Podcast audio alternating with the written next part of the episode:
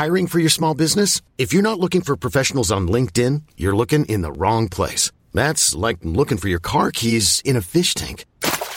LinkedIn helps you hire professionals you can't find anywhere else, even those who aren't actively searching for a new job but might be open to the perfect role. In a given month, over 70% of LinkedIn users don't even visit other leading job sites. So start looking in the right place. With LinkedIn, you can hire professionals like a professional. Post your free job on linkedin.com slash achieve today.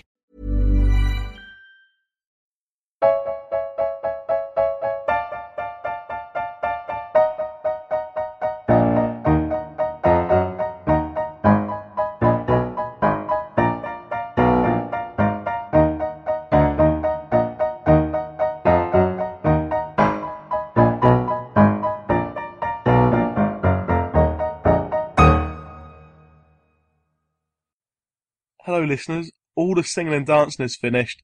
We've left that last week. It's the Failed Critics podcast. I'm your host, Steve Lord. I'm joined, like always, Am, by James Diamond, Hello. Jerry McCauley, Hello. and Owen Hughes. Hello. Uh, this week, our main review will be Django Unchained. Uh, but before that, we have got our usual bits, a quote quiz, movie news, and what we've been watching this week. So let's start off with the quote quiz. I forgot what the current scores are. New year, new start. Okay, all good. Oh, we breathes a sigh of relief. And an easy one to ease us in to the first quote quiz of the new year is, well, I could be wrong, but I believe diversity is... an- Jerry, Yes, Jerry. Anchorman. Do you want to finish off? I believe diversity is an old, old wooden ship used in the Civil War era. Yeah. Good work, Jerry. well, Fair well done, Jerry. Starting as I mean to go on. So, Machine. so James, what is the brief bit of movie news we have this week? Well, Jerry seems to know a little bit more about it. I'll let Jerry just make because he's the one who mentioned it to us. Okay, um, I watched Andrew Marr for five minutes this morning when I first put the TV on when I woke up. Um, and Steven Spielberg was being interviewed and I missed the start of it, so some listeners may be able to tell me what he was being asked about before. But they asked him about uh, the possibility of working on a Star Wars movie and how there was all these rumours that he was going to do Star Wars 7 or Star Wars 8 or some kind of involvement. And he said absolutely categorically he's not going to do it.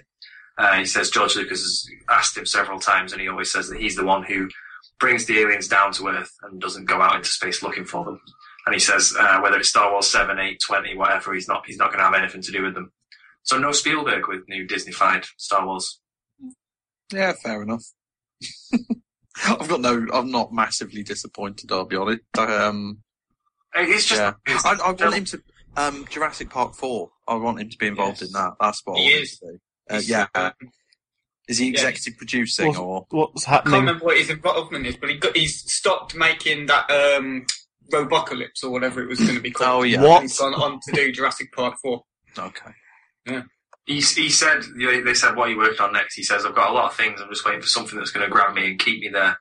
Like there's all different things, but they're all at different stages of development. I imagine Spielberg probably has anything between five and ten different films Mm. in at different stages of Yeah. conception at any Mm. time. I mean, one of, one of them's a new a new band of brothers thing that he's exec producing with Tom Hanks, um, about fighter pilots from World War, um, World War Two. Another true story thing. I never saw the Pacific. Was it actually any good? Because I didn't hear brilliant It- reviews of it's, it. it's okay, but its problem Mm. is that everyone compares it to Band of Brothers, Yeah. which is just like impossible to compete with. Yeah. Okay. I mean, I heard the best thing about um, the Pacific was when it was being shown on Sky. Was, they made a big deal about it being in HD, so it's full of Mm. all these like really vibrant colours and stuff, which Mm, is it, what did, I it, thought it it was. did- um, it did look really good, but it you know I I don't know why it isn't as gripping as Band of Brothers, but it's, Mm. it's worth a watch. Yeah, I caught the first five of them, and then I, I never bothered to, to watch the rest of them because I missed them. And um, you know what I mean? It didn't draw me in enough to make me really go and seek out Mm. the rest of the series. Hmm. I, I'm a big Band of Brothers fan, which is so it, it says it all really that I love Yeah. Brothers. I've seen it four times all the way through. and didn't even really care enough about the Pacific to go and watch the rest of the series. Okay. Well, hopefully the new one's good. Uh, right, what we've been watching then. Um, Owen, do you want to start? Yes, okay, I'll start with. Um, I mean, I've got a, a review of the film, but it's only very brief, and I think we could have a more interesting conversation about something else to do with the film uh, afterwards. But it, the Spielberg thing ties in quite nicely because the film I'm talking about is The Village, which is directed by M. Night Shyamalan, whatever his name is. Um, and he's quite often criticised for being um, a Spielberg light, you know? And The Village, to me, it kind of it is like a Spielberg film, but very um, raw. You know, Spielberg's got a very big um, directing style, so everything's really grand. And in this film, it's very low key. So, but anyway, yeah, the film. I mean, it stars uh, quite a few people. Uh, Joaquin Phoenix is in it. Um, Bryce Dallas Howard's in it. Um, who else is in it? William Hurt's in it, I think, as well. So Sigourney Weaver pops up as well. So it's got quite a few big names in it. Um, what what the film's story is about is they kind of live like um, in this old-fashioned village. So you kind of get the feeling it's that the film's probably set around I don't know sort of 1700s America when the sort of first settlers were setting up their little villages, and they live in the middle of this woods. Okay, and there are lots of monsters in these woods. They've kind of got this deal with the monsters they don't walk into each other's boundary. So every night you can hear these like howls that come from the woods, and the people in this village they all sit around and they're all sort of cowering from this noise. Um, so I don't really know how much more I can talk about this film without referencing that there's a twist. Okay. Why, why don't you just tell everyone what it is and save them two and a half hours of their life? I would love to, but I would be severely pissed Yeah. off if I was on the other end of that. What, Um, what I, I actually know the twist to this film, and Okay. I'm still I'm still yet to see an M Night Shyamalan film because I know all the twists, and therefore, for me, my Yeah. impression of his films are if you know the twist, it just massively lessens the impact of watching the film. sure. And would that be this? Would you say that's the same with this film as well? Well, I did want to watch it again at some point to see Hmm. if knowing the twist kind of affects the rest of the film. Yeah. I Ah, suspect it doesn't, um, because the rest of the film's quite good. I like the atmosphere to it. It's um, it's quite creepy. Um, um, what are the but performances like? really good. Everyone's Yeah. really good. I mean, I quite like Bryce Dallas Howard anyway. I think she's been brilliant in everything else I've seen her in. Um, Yeah, she's fantastic actually. yeah. And uh, so she was. She sort of carries the film. She plays This was her first big kind of role, wasn't it? I do remember at the time uh, that that everyone made a big thing because she's quite a striking looking woman as well, isn't she? And it's yeah, Yeah, she's very beautiful as well. So she's kind of got this this presence on the screen. That's Mhm. yeah, it's great. And um, yeah, I thought everyone was good in it. The only one that's a bit odd is um, Aidan Brody, Adrien Mhm. Brody, and I thought he was a little bit weird. Um, I don't really know what he was trying to do. He plays this kind of simple guy, right? So Mhm. he's um, you know got learning difficulties or he's, there's something wrong with him basically, and he acts in a very strange way. Um, so it's really difficult to talk about what he, what his involvement in the film is without mentioning any twists or spoilers. But so he's a very he's a very odd character, and I wasn't really sure that he was played that um, sensitively. Do you know what I mean? Because he's quite a, he's got learning Mm. difficulties. He's a bit bit of an oddball character anyway, but he's played in this really um, I don't know pantomime way. And it's kind of not what I expected from Adrien Brody because I think he's Mm. quite a good actor. I've seen him in, you know, The Pianist. He's brilliant in The Pianist, and um, I've talked about him before. In even in Predator, he's kind of he got some kind of grace in that film. Yeah, Oddly, uh, not Predator, Predators. Yeah. but you know, and this is is just a bit odd. But um, yeah, I mean, I've seen a few um, of M Night Shyamalan's films, and you know, Signs and Sixth Sense. have got very big twists that everyone already knows. You know, like you mentioned, you you you haven't bothered seeing them because you know the Yeah. twist. But I, I quite like those films. I think Signs is a good film. Actually, Mm. it gets a bit. Interestingly, um, I learned the twist from Signs by watching Jeff Who Lives at Home. Uh, the very, first, Okay. very first five minutes of Jeff Who Lives at Home, Jason Segel's Jeff is Right. talking into a dictaphone about um, signs and about the universe being connected and things like that. And he actually talks about the. So I'm like, right, well, I don't need to watch Signs now either. I, saw, I Um, quite like everyone knows. signs. Signs is a very good film up till halfway through, Right. and then you then what happens is you see um, something, okay, Mhm. and then after that point, it just turns into this religious dirge, basically, and it's yeah. Okay. that I works. remember, I remember going to see Signs at the cinema, and there is a moment where something there is a there is a walk past. I think is the best way I Yes. to describe that, and that is a genuinely chilling moment. Brilliant scene. And then from there, it's all a bit anticlimactic. It Actually, is. It goes downhill rapidly after that point. But you know, I even like the happening. I think the happening is really cheesy B movie level film that because it just takes itself so seriously is hilarious. No, it, Right, it, no. it's terrible. It is a terrible film, Oh. but uh, I love it. I love how terrible it is. I'm looking through his filmography, M, M Night, and you've got all these Yeah. films like The Sixth Sense, Unbreakable Signs, The Village, The Happening. Stuart Little, he was a writer on, so that's that's thrown me completely. Bit odd. yeah, But you know, I think I think The Village is an okay film. It's not bad. It's not as good as Signs is, or the first half of Signs is anyway. And I didn't have as much fun watching it as I did when I was watching The Happening because that just kept making me laugh. Um, Interestingly, his his new film this year, which is um, After Earth, oh yeah, yeah. Will Smith and Jaden Smith. Yes. Yeah. Um, interesting in that one, they they've given away what I thought was the twist of that in the trailer. Um, Uh, uh, have you seen the trailer for it? I've avoided it. I've seen Okay, I've seen it, but I can't every time remember I've it. been to the cinema recently. Um, there is a real. And in fact, I'm probably go- no, sorry, it's in a trailer. I'm not giving too much away. It's it's in it's literally in the trailer. Um, but it I'm not going to say exactly what it is, but it's a real Planet of the Apes style spoiler. And you know, like how the cover of Planet of the Apes how it Mhm. basically spoils the end of the film. Yes. But everyone, know, but everyone knows that that's so you kind of get away with it because everyone knows that's the end of because it becomes so famous. There is a Planet of the Apes style spoiler right in the trailer, and I'm assuming they spoil it quite. I'm assuming it's not the twist, but it felt like it should have been the twist to me. But I, I, I don't know if anyone else has seen the After Earth trailer.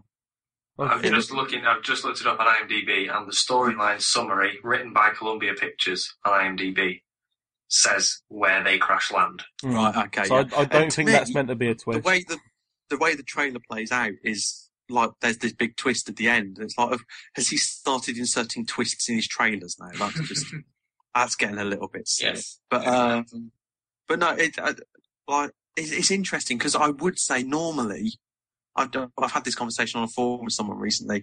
Even saying a film has a twist is the spoiler in itself. Yeah. What you're doing is you're telling people that the film you're watching things aren't all they seem, so they're looking out for twists. However, I do think with an M Night Shyamalan film, that's what he does. It's like saying that a Wes Craven film has got people being killed horribly in it. Or so yeah, the fact is he does twists. So I think we're fair enough to say that there before anyone um, writes in to complain. Go on, write in, write in by post. I'd love that.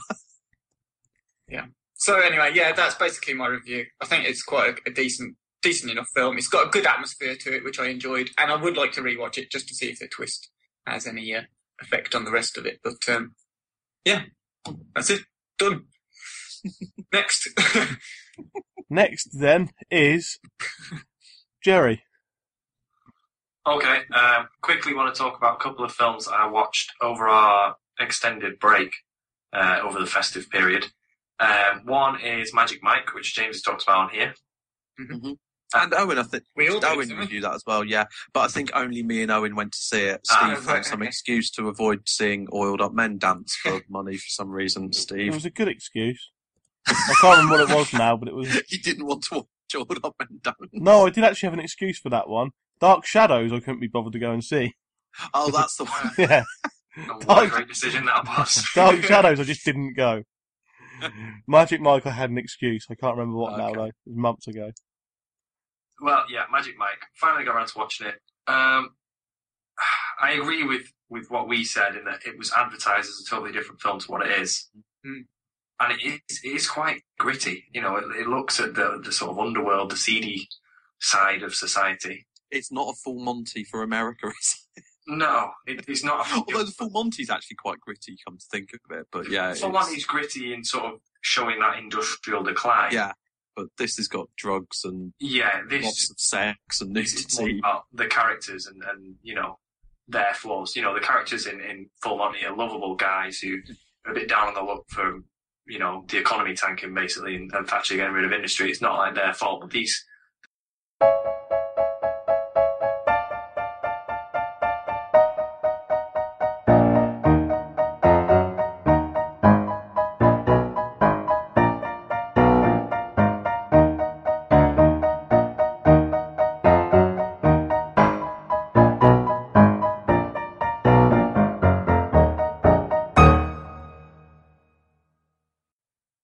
Hello, listeners. All the singing and dancing is finished. We've left that last week. It's the Failed Critics podcast. I'm your host, Steve Lord. I'm joined, like always, am by James Diamond, Hello. Jerry McCauley, Hello! and Owen Hughes. Hello. Uh, this week, our main review will be Django Unchained. Uh, but before that, we have got our usual bits, a quote quiz, movie news, and what we've been watching this week. So let's start off with the quote quiz. I forgot what the current scores are. New year, new start. Okay, all good. I would, Oh, we breathe a sigh of relief. And an easy one to ease us in to the first quote quiz of the new year is, well, I could be wrong, but I believe diversity is... an- Jerry, Yes, Jerry. Anchorman. Do you want to finish off? I believe diversity is an old, old wooden ship used in the Civil War era. Yeah. Good work, Jerry. well, Well played. well done, Jerry. Started as I mean to go on. So, Machine. so James, what is the brief bit of movie news we have this week? Well, Jerry seems to know a little bit more about it. I'll let Jerry just make because he's the one who mentioned it to us. Okay, um, I watched Andrew Marr for five minutes this morning when I first put the TV on when I woke up. Um, and Steven Spielberg was being interviewed, and I missed the start of it. So some listeners may be able to tell me what he was being asked about before. But they asked him about uh, the possibility of working on a Star Wars movie and how there was all these rumors that he was going to do Star Wars Seven or Star Wars Eight or some kind of involvement. And he said absolutely categorically he's not going to do it. Uh, he says George Lucas has asked him several times, and he always says that he's the one who brings the aliens down to Earth and doesn't go out into space looking for them. And he says uh, whether it's Star Wars 7, 8, 20, whatever, he's not he's not going to have anything to do with them. So no Spielberg with new Disney-fied Star Wars. Yeah, fair enough. I've got no. I'm not massively disappointed. I'll be honest. Um, It's just yeah, it's- I, I want him to. Um, Jurassic Park Four. I want him to be involved Yes. in that. That's what I He want him to do. Uh, yeah. um, Is he yeah. executive producing What's, or? what's happening? I can't remember what his involvement is, but he got, he's stopped making that um, Robocalypse or whatever it was going to be called. Oh yeah. What? He's gone on to do Jurassic Park 4. Okay. Yeah. he, he said they they said what are you working on next. He says I've got a lot of things. I'm just waiting for something that's going to grab me and keep me there. Like there's all different things, but they're all at different stages of development. I imagine Spielberg probably has anything between five and ten different films in, at different stages of Yeah. conception at any Mm. time. I mean, one of, one of them's a new a new band of brothers thing that he's exec producing with Tom Hanks, um, about fighter pilots from World War, um, World War Two. Another true story thing. I never saw the Pacific. Was it actually any good? Because I didn't hear brilliant It- reviews of it's, it. It's okay, but its problem Hmm. is that everyone compares it to Band of Brothers, Yeah. which is just like impossible to compete with. Yeah. Okay. I mean, I heard the best thing about um, the Pacific was when it was being shown on Sky. was- They made a big deal about it being in HD, so it's full of Mm. all these like really vibrant colours and stuff, which Mm, is it, what did, I it, thought it, it was. did- um, it did look really good, but it, you know, I, I don't know why it isn't as gripping as Band of Brothers, but it's, Mm. it's worth a watch. Yeah, I caught the first five of them, and then I, I never bothered to, to watch the rest of them because I missed them. And um, you know what I mean? It didn't draw me in enough to make me really go and seek out Mm. the rest of the series.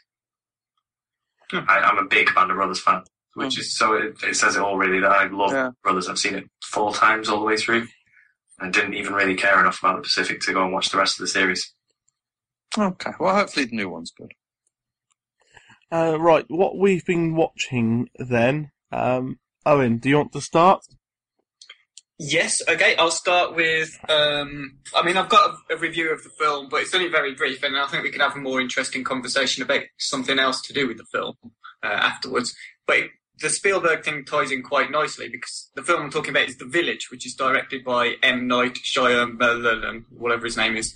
Um, and he's quite often criticised for being um, a Spielberg light, you know? And The Village, to me, it kind of, it is like a Spielberg film, but very um, raw. You know, Spielberg's got very big um, directing style, so everything's really grand. And in this film, it's very low key. So, but anyway, yeah, the film. I mean, it stars uh, quite a few people. Uh, Joaquin Phoenix is in it.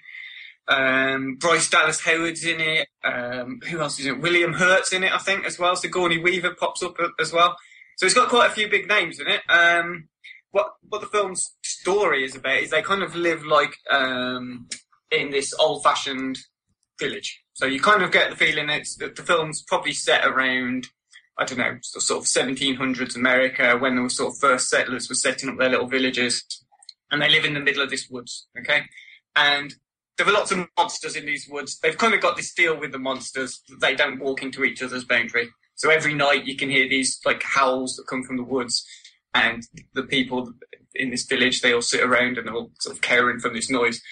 Um, so I don't really know how much more I can talk about this film without referencing that there's a twist.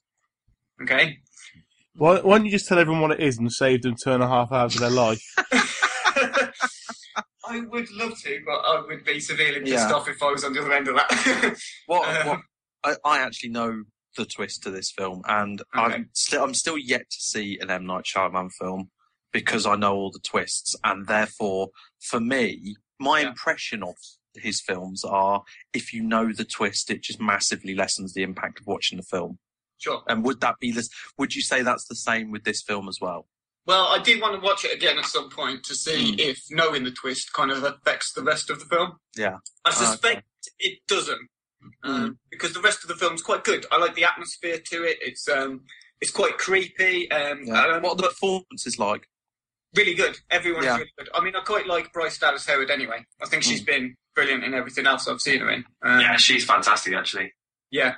And uh, so she was. She sort of carries the film. She plays This was her first big kind of role, wasn't it? I do remember at the time uh, that that everyone made a big thing because she's quite a striking looking woman as well, isn't she? And it's yeah, Yeah.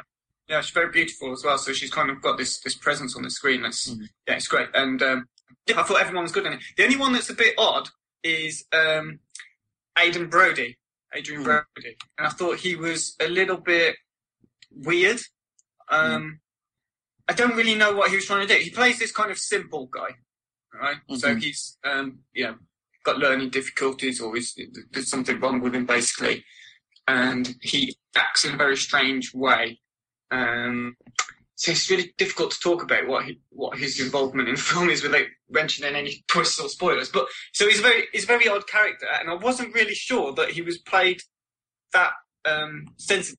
Do you know what I mean? Because he's quite a, he's got learning Mm. difficulties. He's a bit bit of an oddball character anyway, but he's played in this really um, I don't know pantomime way. And it's kind of not what I expected from Adrien Brody because I think he's Mm. quite a good actor. I've seen him in, you know, The Pianist. He's brilliant in The Pianist, and um, I've talked about it before. In even in Predator, he's kind of he got some kind of grace in that film. Yeah, Oddly, uh, not Predator, Predators. Yeah.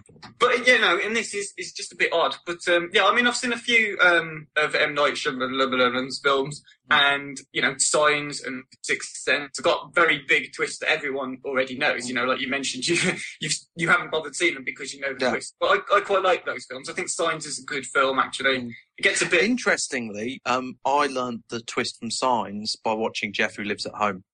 Uh, the very, first, Okay. very first five minutes of Jeff Who Lives at Home, Jason Segel's Jeff is Right. talking into a dictaphone about um, signs and about the universe being connected and things like that. And he actually talks about the. So I'm like, right, well, I don't need to watch Signs now either. I, saw, I Um, quite like everyone Signs. Signs Signs is a very good film up till halfway through. Right. and then you then what happens is you see um, something, okay, Mhm. and then after that point, it just turns into this religious dirge, basically, and it's yeah. Okay. that I works. remember, I remember going to see Signs at the cinema, and there is a moment where something there is a there is a walk past. I think is the best way Yes. to describe that, and that is a genuinely chilling moment. Brilliant scene. And then from there, it's all a bit anticlimactic. It Actually. is. It goes downhill rapidly after that point. But you know, I even like the happening. I think the happening is really cheesy B movie level film that because it just takes itself so seriously is hilarious. No, it, Right, it, no. it's terrible. It is a terrible film, Uh, but I love it. I love how terrible it is. I'm looking through his filmography, M, M Night, and you've got all these Yeah. films like The Sixth Sense, Unbreakable Signs, The Village, The Happening. Stuart Little, he was a writer on, so that's that's thrown me completely. Bit odd. yeah, But you know, I think I think The Village is an okay film. It's not bad. It's not as good as Signs is, or the first half of Signs is anyway. And I didn't have as much fun watching it as I did when I was watching The Happening because that just kept making me laugh. Um, Interestingly, his his new film this year, which is uh, um, After Earth, oh yeah, yeah. Will Smith and Jaden Smith. Smith. Yes. Yeah. Um, interesting in that one, they they've given away what I thought was the twist of that in the trailer. Um, Uh, uh, have you seen the trailer for it? I've avoided it. I've seen Okay, I've seen it, but I can't every time remember I've been to the cinema recently. Um, there is a real. And in fact, I'm probably go- no, sorry, it's in a trailer. I'm not giving too much away. It's it's in it's literally in the trailer. Um, but it, I'm not going to say exactly what it is, but it's a real Planet of the Apes style spoiler. And you know, like how the cover of Planet of the Apes how it Mhm. basically spoils the end of the film. Yes. But everyone, know, but everyone knows that that's so you kind of get away with it because everyone knows that's the end of the because it becomes so famous. There is a Planet of the Apes style spoiler right in the trailer, and I'm assuming they spoil it quite. I'm assuming it's not the twist, but it felt like it should have been the twist to me. But I, I, I don't know if anyone else has seen the After Earth trailer. I'm just looking. I've just looked it up on IMDb, and the storyline summary written by Columbia Pictures on IMDb says where they crash land. Right? Okay. So yeah. I, I don't And to think that's meant to be a the twist. way the the way the trailer plays out is like there's this big twist at the end. It's like has he started inserting twists in his trailers now? That's just that's getting a little bit silly. yes. But um, but no, it uh, like it's, it's interesting because I would say normally I've done, I've had this conversation on a forum with someone recently. Even saying a film has a twist is the spoiler in itself. Yeah. What you're doing is you're telling people that the film you're watching things aren't all they seem, so they're looking out for twists. However, I do think with an M Night Shyamalan film, that's what he does. It's like saying that a Wes Craven film has got people being killed horribly in it. Or so yeah, the fact is he does twists. So I think you we're fair enough to say that there before anyone um, writes in to complain. Go on, write in, write in by post. I'd love that. Yeah. So anyway, yeah, that's basically my review. I think it's quite a, a decent, decent enough film. It's got a good atmosphere to it, which I enjoyed, and I would like to rewatch it just to see if the twist has any uh, effect on the rest of it. But um, yeah, that's it. Done. Next. Next then is Jerry. Okay, um, quickly want to talk about a couple of films I watched over our extended break uh, over the festive period. Um, one is Magic Mike, which James has talked about on here. And Owen, I think we all do, Owen don't reviewed that as well. Yeah, but I think only me and Owen went to see it. Ah, Steve right, found some okay. excuse to avoid seeing oiled up men dance for money for some reason. Steve, it was a good excuse. I can't remember what it was now, but it was. he didn't want to watch oiled up men dance. No, I did actually have an excuse for that one. Dark Shadows, I couldn't be bothered to go and see. Oh, that's the one. Yeah, Oh, what a Dark- great decision that was. Dark Shadows, I just didn't go. Magic Mike, I had an excuse. I can't remember what now though. It was months ago. Well, yeah, Magic Mike. Finally got around to watching it. Um, I agree with, with what we said in that it was advertised as a totally different film to what it is. Mm. And it is, it is quite gritty. You know, it, it looks at the, the sort of underworld, the seedy side of society. It's not a full Monty for America. Is it? No, it, it's not. A, Although the full Monty's actually quite gritty, come to think of it. But yeah, it's- one, gritty in sort of showing that industrial decline. yeah. But this has got drugs and Yeah, this lots of sex and this is more nudity. about the characters and, and you know their flaws. You know, the characters in, in Full Monty are lovable guys who are a bit down on the luck for you know the economy tanking basically and, and Thatcher getting rid of industry. It's not like their fault, but these these characters are, are flawed Mhm. and selfish and you know do drugs and, and get sucked into this life. And it, it was it was good. I mean, it was the best way I can describe it is it's a solid six and a half out of ten film. In that I didn't feel like I'd been robbed of my time or anything like that. It was enjoyable while I watched it, but it, it's not great. It didn't leave a too lasting an impression on me, and I probably wouldn't watch it again. That seems fair. Yeah, I think Yeah. that seems fair. I would say, and again, that was that was the start for me last year of taking Matthew McConaughey seriously as an actor, and I do think when he's on screen, the film really He's he's bizarre, and uh, he's kind of Peter Pan esque stripper that will never grow up character has got this malevolence bubbling underneath the surface, and I, I, I am really actually quite excited about seeing what Matthew McConaughey does next, and that really shocks me. I never thought I'd utter that sentence. I'm, I'm looking forward to going to see the Paperboy. That's out. That's a quite a weird looking film that's out later on this year, I think, with Nicole Kidman and uh, John Cusack as well. I don't know if anyone's seen about the Paperboy. It's, it's kind of like Southern Death Row camp drama or something like that. It looks bizarre, but yeah, I'm, I'm. I think he. I think McConaughey's really good in it, and I do think Channing Tatum showed another layer to his acting ability because we found out he could do comedy in 21 Jump Street and that took us massively by surprise. And I thought he was a genuinely quite charming screen presence in Magic Mike as well. Yeah, and I thought um, Pettyfer was good in it as well. Yeah. You know, as the younger guy who looks remarkably like the lead singer of the Kings of Leon out of interest. Oh yeah, yeah. but yeah, there was some good turns in it. You know, Yeah. acting was strong. You're right. It's nothing amazing. Um, but it, yeah, it was certainly better than I expected. Yeah, it's helped by the performances, so They're probably Yeah. the best thing about it, I'd, I'd Yeah. say. The, the, the story itself isn't anything special. I don't think the romance is that genuine or believable. And it does seem to have a formula which it kind of repeats on a 20 minute loop throughout the film, Yeah. which gets really annoying.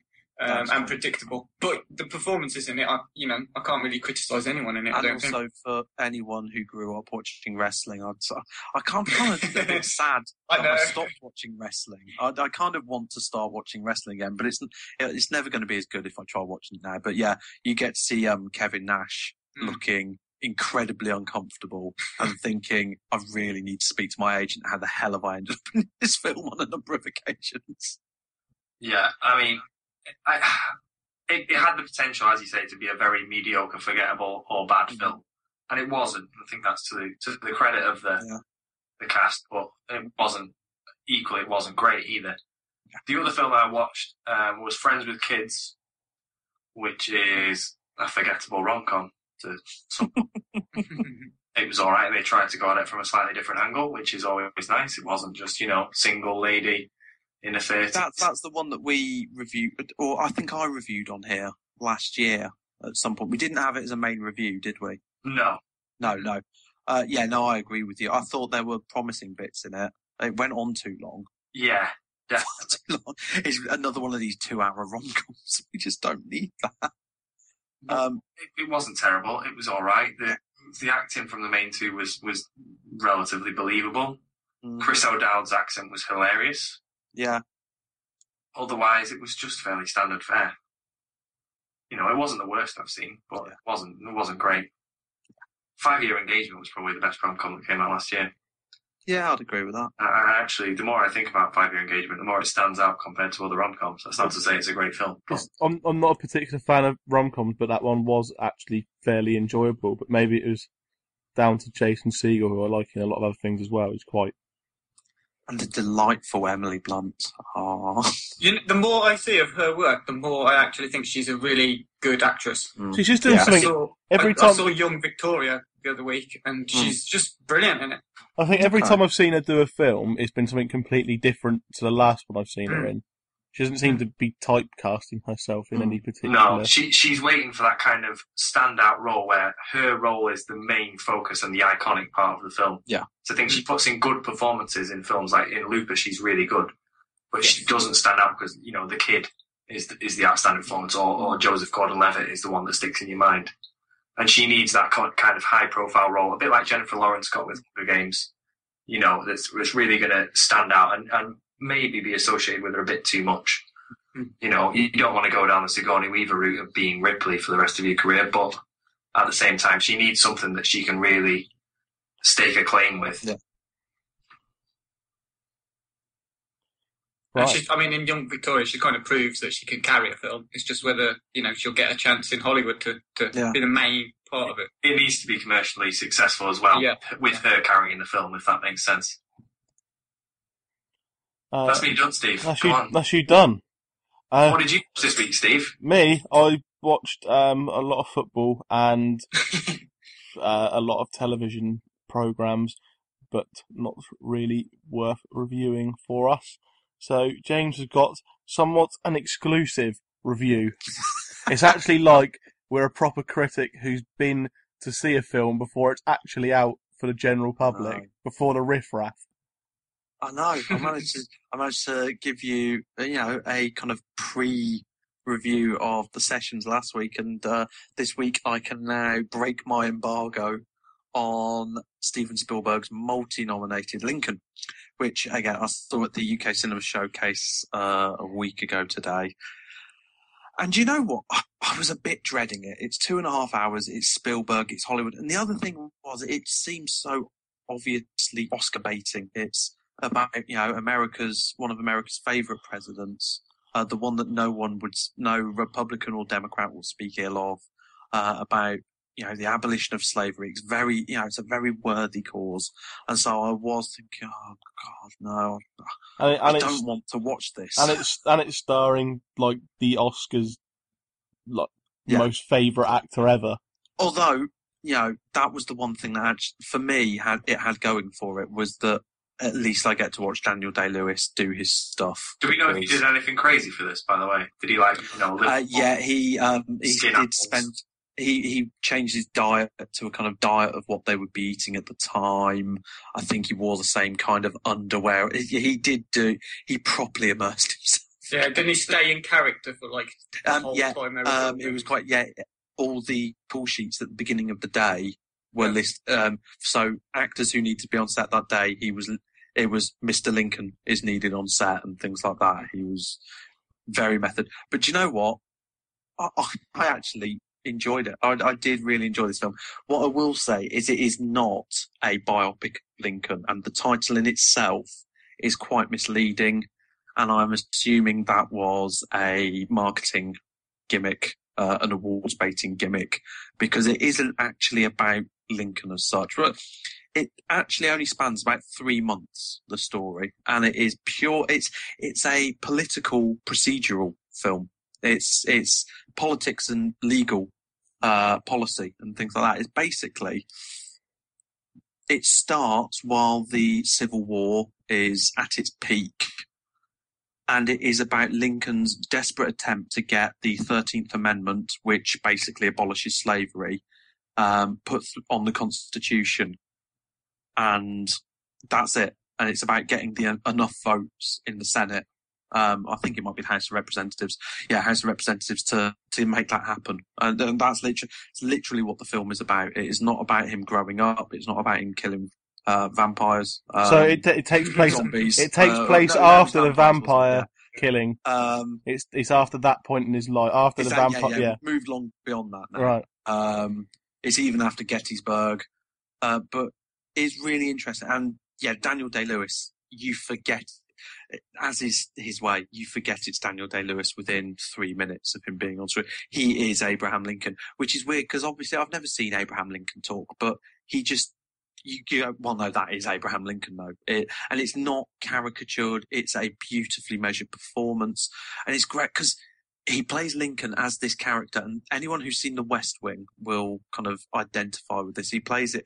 This is my second favorite ever president I've ever seen on screen, apart from Jed Bark from The West Wing, and he has this folksy charm to him. And every time there's people arguing, he's got like a story or an anecdote or some kind of parable to tell people. And he's just a really quiet, folksy man. Now, a lot I know a lot of people have been a bit disappointed because he isn't big, shouty Daniel Plainview or um, what's his name from Gangs of New York? Can't remember the the butcher, Uh, Butcher Bill. Butcher Bill. Um, th- this is a far more reserved, intro- introspective performance, but it's still fantastic. Um, he he really does carry this film because it is two and a half hours. Um, as you'd expect from Spielberg, there's a lot of brilliant period detail. It definitely, you know, there's some grand sweeping epic shots. Um, the it starts off with uh, a civil war battle, which is like a massive pub brawl. It's really, it, and it shook me. And I thought, actually, no, that probably is what it would have been like. It wouldn't have all been dramatic, like killing move. It's basically people just treading each other's faces into dirt in the rain. It's quite a gritty beginning.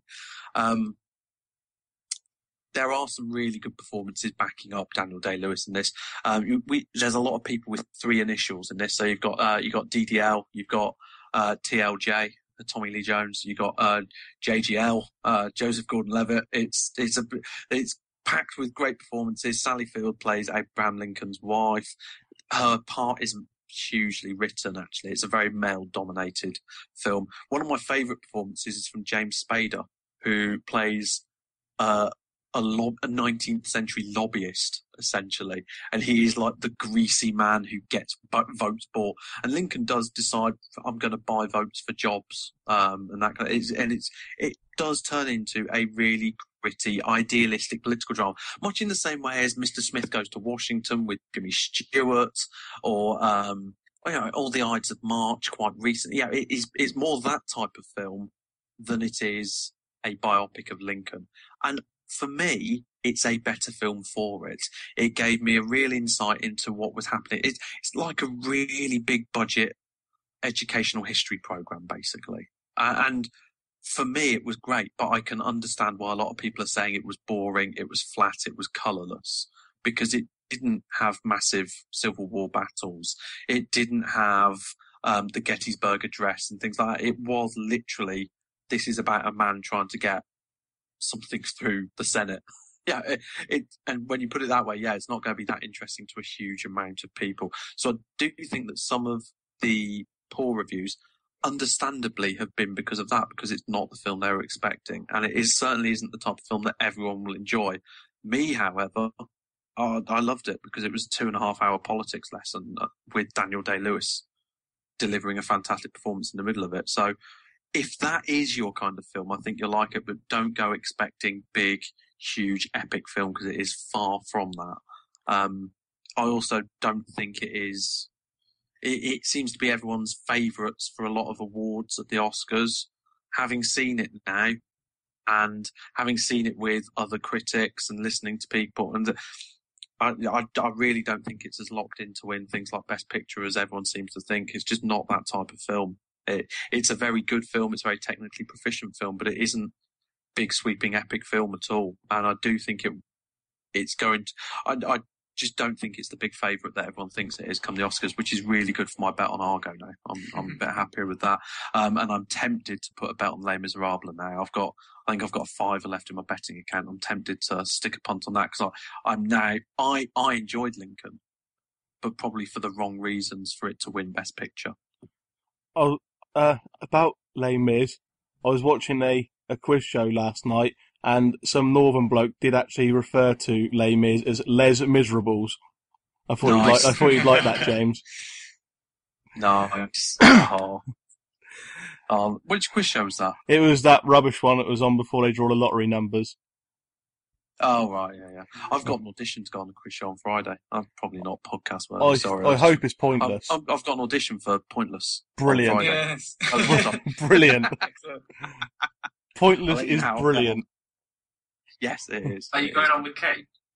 No, I'm going on with my mate Ralph, who is a uh, a, a, big shout out to my mate Ralph, um, who is a kind of TV quiz show veteran. Um, he was a four-time winner on Countdown. He's been on fifteen to one. So you know, I've, I've, I've got, I feel I've he, got my he, covered. There. He wasn't an Octo um, champ then. No, he wasn't no. an Octo champ. No, no you got no chance. Loser. What a loser! Yeah. Ralph, you're pathetic. uh, which which era of Countdown was he in? Um, it would have been, hang on, let me think. It would have been about 2000, 2001. Um, so it was Richard Whiteley. He, he was a Richard Whiteley countdown. In the heyday. Uh, yeah, he, he, met Richard and he met Carol. Yes, yeah, he was he was classic era countdown. Right, and he dreamt the conundrum. He dreamt the conundrum the night before, and so he got a modicum of um, local newspaper fame. He went on the Big Breakfast because he dreamt the conundrum the night before, and then it came up the next day. there you go. what an exciting this, this, life! This is all pod gold. This. Yeah. uh, let's, let's do Django Unchained right. now then. James, would you like to introduce our film review of the week? Yes. Um, so Django Unchained, the return to cinema screens of Quentin Tarantino. Um, Django Unchained is it's it's kind of inspired by some '60s uh, westerns uh, starring a black uh, anti-hero called Django. Uh, Django is Jamie Foxx. He is a slave at the beginning of the film, is freed by Christoph Waltz, bounty hunter, and they decide to go and win back Django's wife from plantation owner uh, Monsieur Candie, played by Leonardo DiCaprio. And it's long. Sorry. It is. Uh, but yeah, um, so yeah, w- well, what did everyone else think of it? Absolutely loved it. Seriously, my favourite film I've seen this year. Didn't And how like many it. films have you seen this year, Owen? Uh, 45 at Last King. That's like over two a day. Yeah. I watched 450 last year. That's quite a lot as well, isn't it? I was, I was until this week keeping up at one a day, and then Owen just shits on that. Do you work Yeah, from well- home or something, Owen? uh, no. You are not unemployed? I did on Friday because it got snowed in, and I had to miss going to see uh, my pre-booked tickets for Django Unchained on the opening day, which I was gutted about. But So ironically, working from home makes Owen watch less films than usual. yeah, Alright, so yeah, Owen liked it. I didn't like it. Just really not got on with it, which is strange because I like pretty much everything else that Tarantino's done. I find that interesting. I, I really enjoyed it. Bits of it was some of my favourite Tarantino since Pulp Fiction. Bits of it I didn't. My main issue is with the last half hour of the film, which I think is needless, pointless, and self-indulgent. I I loved it. It was a nine out of ten film at about the two hour ten mark for me, and then I just. I, yeah, I, I've got issues with the last half hour. I, I don't know how else you would have ended it. Would you? no, I, I, I agree with Jerry. Uh, In what obviously- sense? Well, we can't really go into it, but I don't know Yeah. if we would have ended it to avoid that last half hour. I, I, I think I, I think you could have had the last ten minutes. That that last half hour just felt really bloated and anticlimactic to me. But then I really liked the last five minutes, last five ten minutes. And if there was a way to stitch those further back, I, I just didn't. I also didn't like um, Quentin Tarantino's cameo as an Australian slave, Shit Yeah. Australian accent. Yeah. which was part of that last half hour, which didn't help. No, I mean overall, I thought it was. I really, really enjoyed it, Mm. and I'm not sure where I'll place it on the list of Tarantino films, which says it all about the strength of his, you know, his back catalogue. But it, I thought it was fantastic. It was really well done, and it was some of his films. The stylish violence doesn't quite fit with some of the other stuff. Do you know what I mean? And maybe it makes other things look cheap, like Kill Bill. It's very desensitizing. Do you know what I mean? That there's a deliberate effect where he's trying to, you know, make you think that the violence isn't as important as it is. Yeah. It's so overblown and stylish. And this, there was some serious gore in this film. I mean, Oh yeah, shot and it fires off them. yeah. Big chunks come out of them and everything. Yeah, and and you know it wasn't just the gunplay. There, uh, I think there is a scene that a lot of people have spoken about the, uh, with two slaves fighting, which Yes, is yeah, yeah. one of the most horrible scenes. Yeah. but um, What I was going to say is, but it's actually it's important in the context of the film. It is not gratuitous. It's horrible, Mm. um, and other directors would have shown less. But actually, it's it's it's perfectly. And I think Tarantino himself has said and admitted what happened to slaves is a lot worse than what he shows in his film, and I think that's an important thing to remember. Yeah. He's not. He's not making. He's not. It's not for titillation, and he's not exaggerating it for entertainment's sake. Actually, he's toned down a lot of w- what would have happened I think, in real real life. the important thing is with with the way he does the violence is, as you say, there's several key scenes. One of them isn't violent, but it's just horrible. Mm. Um, you know where someone is, and there's there's one um, which involves a musketeer named Slave. Let's put it that way. And there's the fight, which has made a lot of headlines, and Mm. all of those things, which are the most sort of brutal elements of the the slavery aspect of it, not necessarily you know the bounty hunting side of it, but the parts that are really about violence and slavery, they're done with less sort of style, if you Mm. I mean. And the the the, the one scene, the, the the musketeer scene, shall we call it, that was actually quite understated. There wasn't a lot that you saw. And there's bits Yeah. in flashback, and that was really And there's no comedy to it either. You know, it was handled, I thought, quite sensitively considering Mm. how violent it is. Unlike some of the gunfights, which that's were hilarious in Yes. Like there, at one point, some woman gets blown back twenty feet, despite the fact she was shot from the top of some Yeah. stairs. And it's like, no, that's just funny.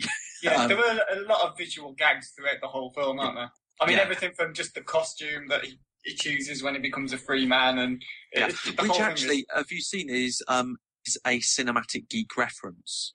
Um, there Well, a to be fair. f- film by F.W. Murnau, who Oh, yeah. directed Nosferatu. He Mhm. did a film called The Blue Boy, where the main character wore exactly that costume that Django chooses when he becomes a free man. Um, and F.W. Murnau created, he invented dollies.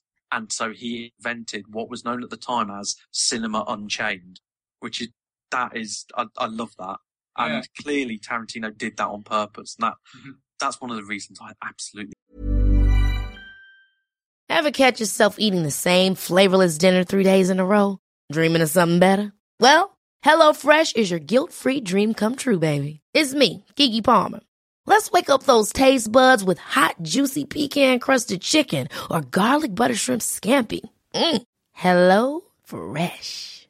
Stop dreaming of all the delicious possibilities and dig in at HelloFresh.com. Let's get this dinner party started.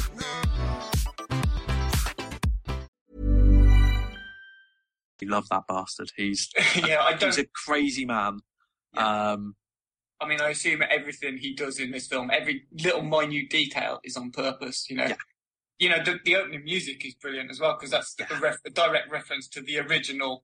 You know, Luis Bacalov. Uh, There's, to- to there's one, one usage of hip hop as well, which made me laugh out loud because it was Yeah. incongruous, but it was done for sort of comedic effect, really. Yeah, exactly. And he's always done that. He's always and and I, I think the soundtrack is a, again another brilliant thing. And um, I've seen a few comments of people saying he could have had this film wonderfully scored and stuff like that. But do you know what?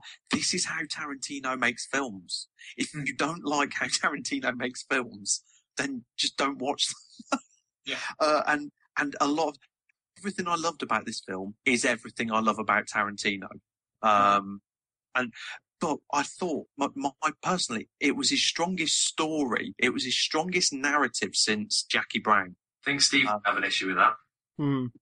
I just don't. I think the performances were good.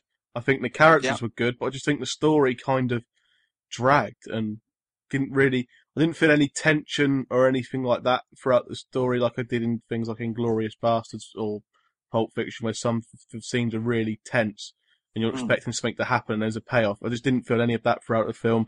I just it didn't really grab my focus at all. The plot, but I thought the characters were good, or most Mm. of the characters were good, especially Samuel L. Jackson's one, and the, Yeah. the performance. My wife didn't realise it was Samuel L. Jackson for half an hour. And I because I mentioned something about we were watching. I said, um, I said afterwards, did you know that uh, apparently Leonardo DiCaprio had real issues. He had real kind of personal dilemma about the language that his character was using, uh, and about just about his character. And it was Jamie, Fo- and I said, and Jamie Foxx and Samuel L. Jackson kind of talked him through it and told him, no, you know, that you need to do this. And, th- and she was like, well, that was Samuel L. Jackson. Yeah.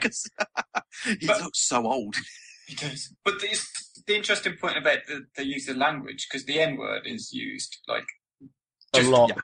It's. I want, I want to say flippantly, like it's used every sentence, but it's not flippant The- at all. the I mean, the every N- time it's used, it's it, it's got a purpose. It's used to it. by someone who would have used it. That's the thing. Yes, it's, yeah.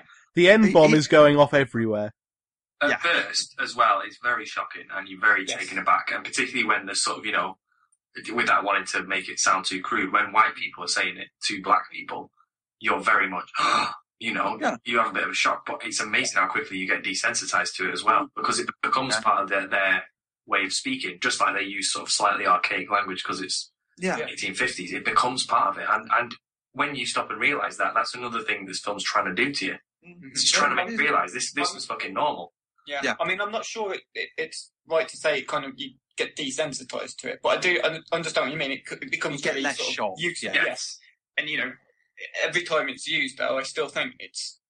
It, you know, like I say, it's used with a purpose. Every time someone says it to somebody else, it's not just in a, you know, just off the cuff kind of remark. It's used to, to drive home this point that, that Tarantino seems to be banging on about in every interview, in that he wants to drive this discussion on on racism and, and slavery in America. And uh, so I think it's it's you know it, it, it's not that you get desensitized to it; it's just that it you get used to it. I think. Yeah, I- I, don't. I I don't do- mean that it's not shocking. It's just Mm. Yeah. it, it quickly It's becomes all right, part You didn't think you didn't think the film had turned you racist. Um, I do just want to go back to the point I made about the story though, because I do, I do really like Inglourious Basterds, but I, I preferred this to Inglourious Basterds, and one of those reasons is for for a while actually, and it was the same with Kill Bill one and two, which I love, I, and I I will defend to the death uh, my right to like Kill Bill two.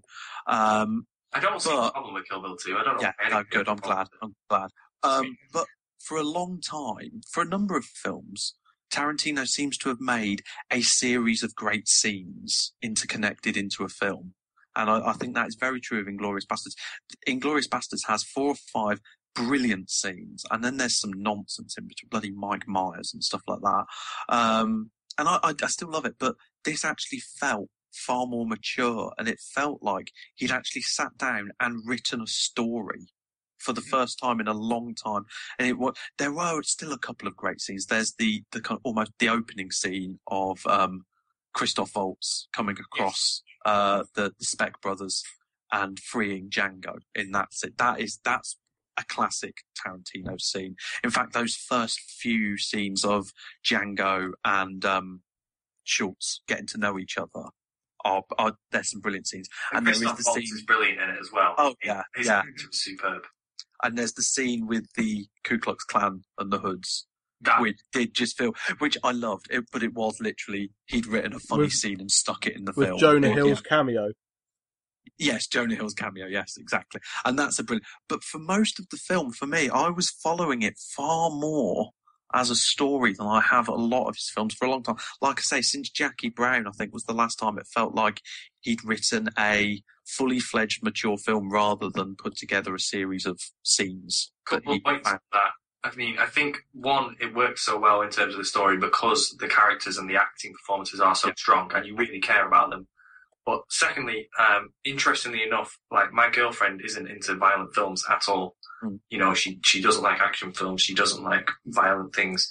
But she likes a lot of Tarantino films. And I was Mhm. asking her about this because she liked Django. She really liked Django as well. And I was like, well, you know, you don't like violent films. And she said, well, it's because in a lot of action films and a lot of things, there isn't a story. I don't care. But with Tarantino films, I always care. Mm. It's interesting that even people always talk about the violence in Tarantino films, and you know, there's a lot of controversy, and, and particularly the earlier ones. it- It's Mhm. become a bit more, Yeah. bit more normal now, but particularly the earlier Yeah. people focus on the violence. But there is always a very, very strong story in the back of it. Yeah. But I do, I, I can't help feeling that after Jackie Brown, he lost his way a little bit with stuff. And I still loved his films for what they were.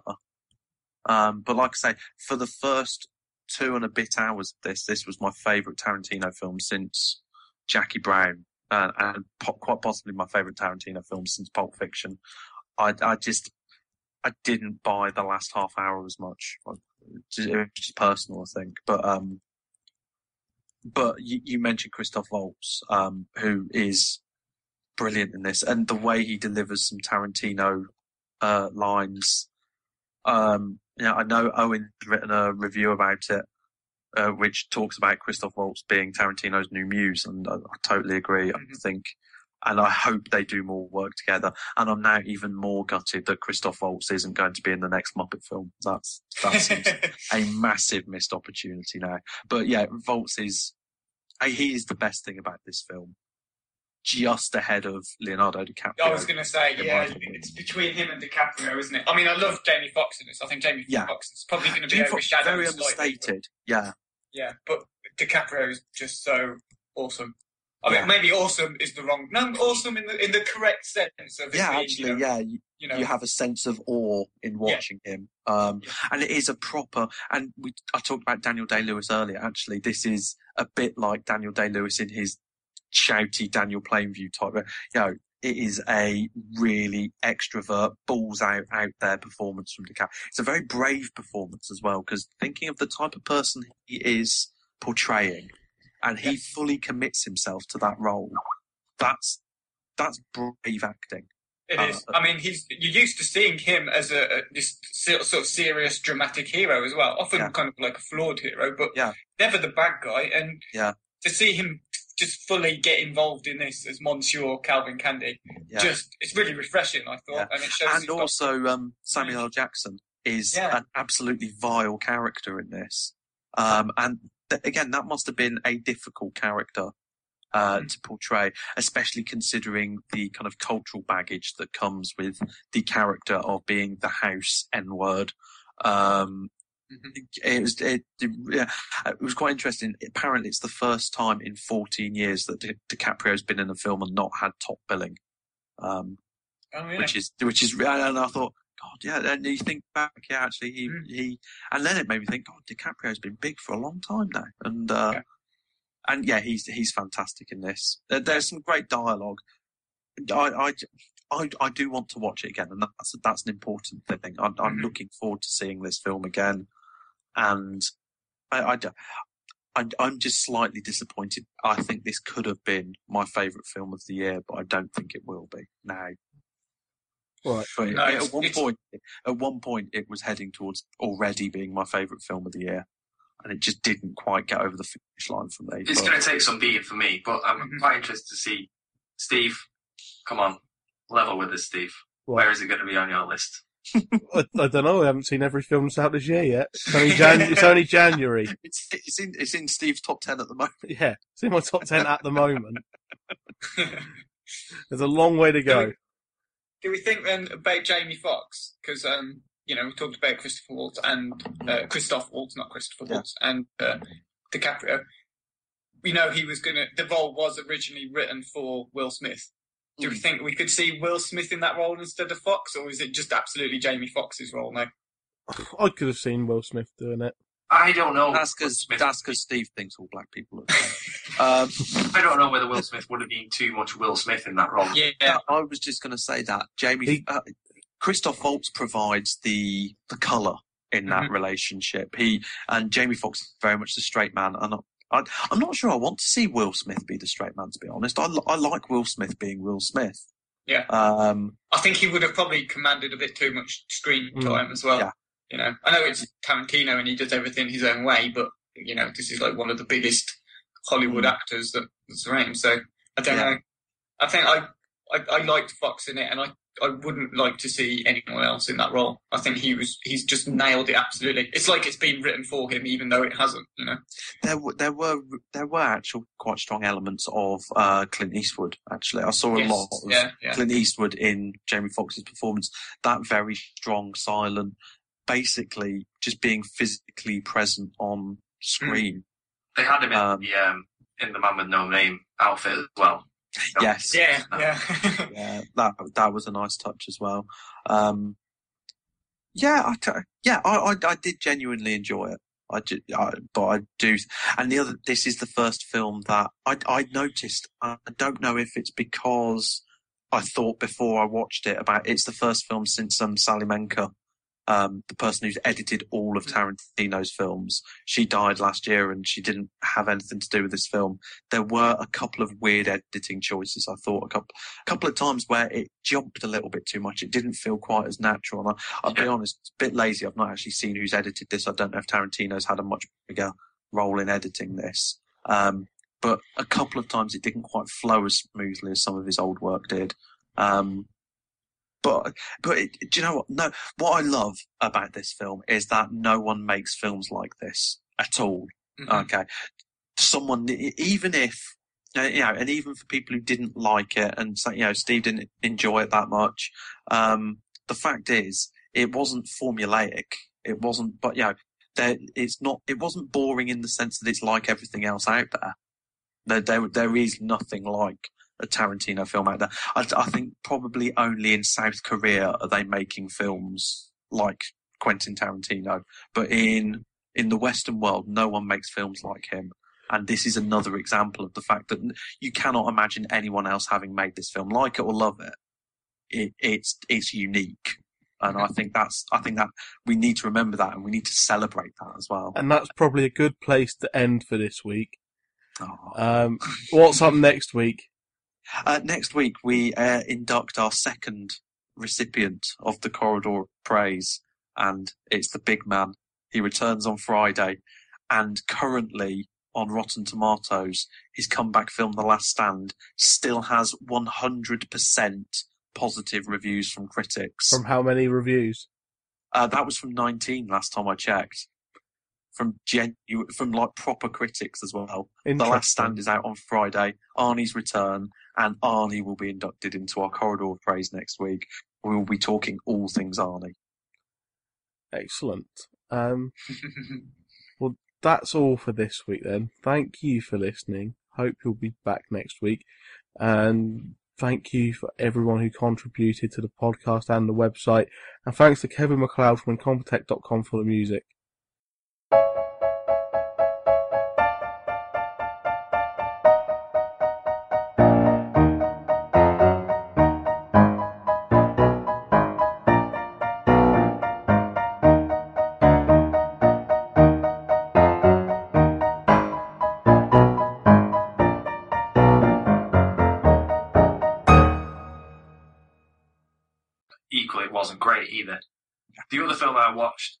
Was Friends with Kids, which is a forgettable rom com.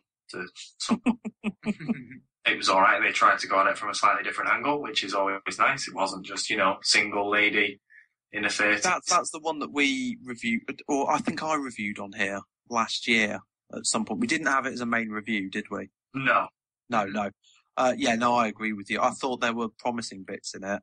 It went on too long. yeah, Far definitely. too long. It's another one of these two-hour rom-coms. We just don't need that.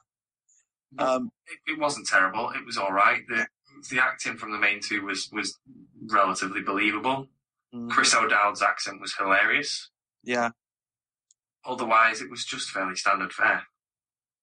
You know, it wasn't the worst I've seen, but Yeah. it wasn't it wasn't great. Five Year Engagement was probably the best rom com that came out last year. Yeah, I'd agree with that. I, I actually, the more I think about Five Year Engagement, the more it stands out compared to other rom coms. That's not to say it's a great film. but- I'm, I'm not a particular fan of rom-coms, but that one was actually fairly enjoyable. But maybe it was down to Jason Segel, who I like in a lot of other things as well. He's quite And the delightful Emily Blunt. Ah, You know, the more I see of her work, the more I actually think she's a really good actress. she's just doing Yeah. I something. saw, every I, time- I saw Young Victoria the other week, and she's just brilliant in it. I think every Okay. time I've seen her do a film, it's been something completely different to the last one I've seen her Mm. in.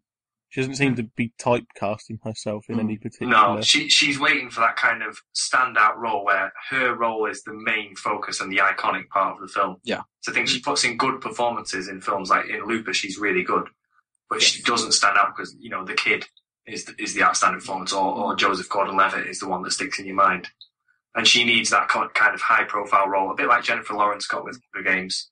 You know, that's, that's really going to stand out and, and maybe be associated with her a bit too much. Hmm. You know, you don't want to go down the Sigourney Weaver route of being Ripley for the rest of your career, but at the same time, she needs something that she can really stake a claim with. Yeah. Right. she's, I mean, in Young Victoria, she kind of proves that she can carry a film. It's just whether you know she'll get a chance in Hollywood to, to Yeah. be the main part of it. It needs to be commercially successful as well, Yeah. with her carrying the film, if that makes sense. Uh, That's me done, Steve. that's you. on. That's you done.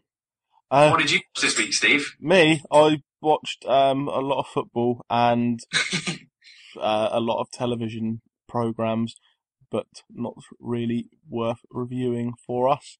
So James has got somewhat an exclusive review. it's actually like we're a proper critic who's been to see a film before it's actually out for the general public, Right. before the riffraff. I know. I managed to. I managed to give you, uh, you know, a kind of pre-review of the sessions last week, and uh, this week I can now break my embargo on Steven Spielberg's multi-nominated Lincoln, which again I saw at the UK Cinema Showcase uh, a week ago today. And you know what? I was a bit dreading it. It's two and a half hours. It's Spielberg. It's Hollywood. And the other thing was, it seems so obviously Oscar baiting. It's about you know America's one of America's favorite presidents, uh, the one that no one would, no Republican or Democrat will speak ill of. Uh, about you know the abolition of slavery. It's very you know it's a very worthy cause, and so I was thinking, oh God, no, And, it, I don't want to watch this. and it's and it's starring like the Oscars, like Yeah. most favorite actor ever. although you know that was the one thing that actually, for me had it had going for it was that at least I get to watch Daniel Day Lewis do his stuff. Do we know if he did anything crazy for this? By the way, did he like you know? Live Uh, yeah, he um he Skin did apples. spend he he changed his diet to a kind of diet of what they would be eating at the time. I think he wore the same kind of underwear. He, he did do he properly immersed himself. Yeah, didn't he stay in character for like the Um, whole yeah, time? Um, it was quite yeah. All the call sheets at the beginning of the day were list. Um, so actors who need to be on set that day, he was. It was Mr. Lincoln is needed on set and things like that. He was very method. But do you know what? I, I, I actually enjoyed it. I, I did really enjoy this film. What I will say is it is not a biopic Lincoln, and the title in itself is quite misleading.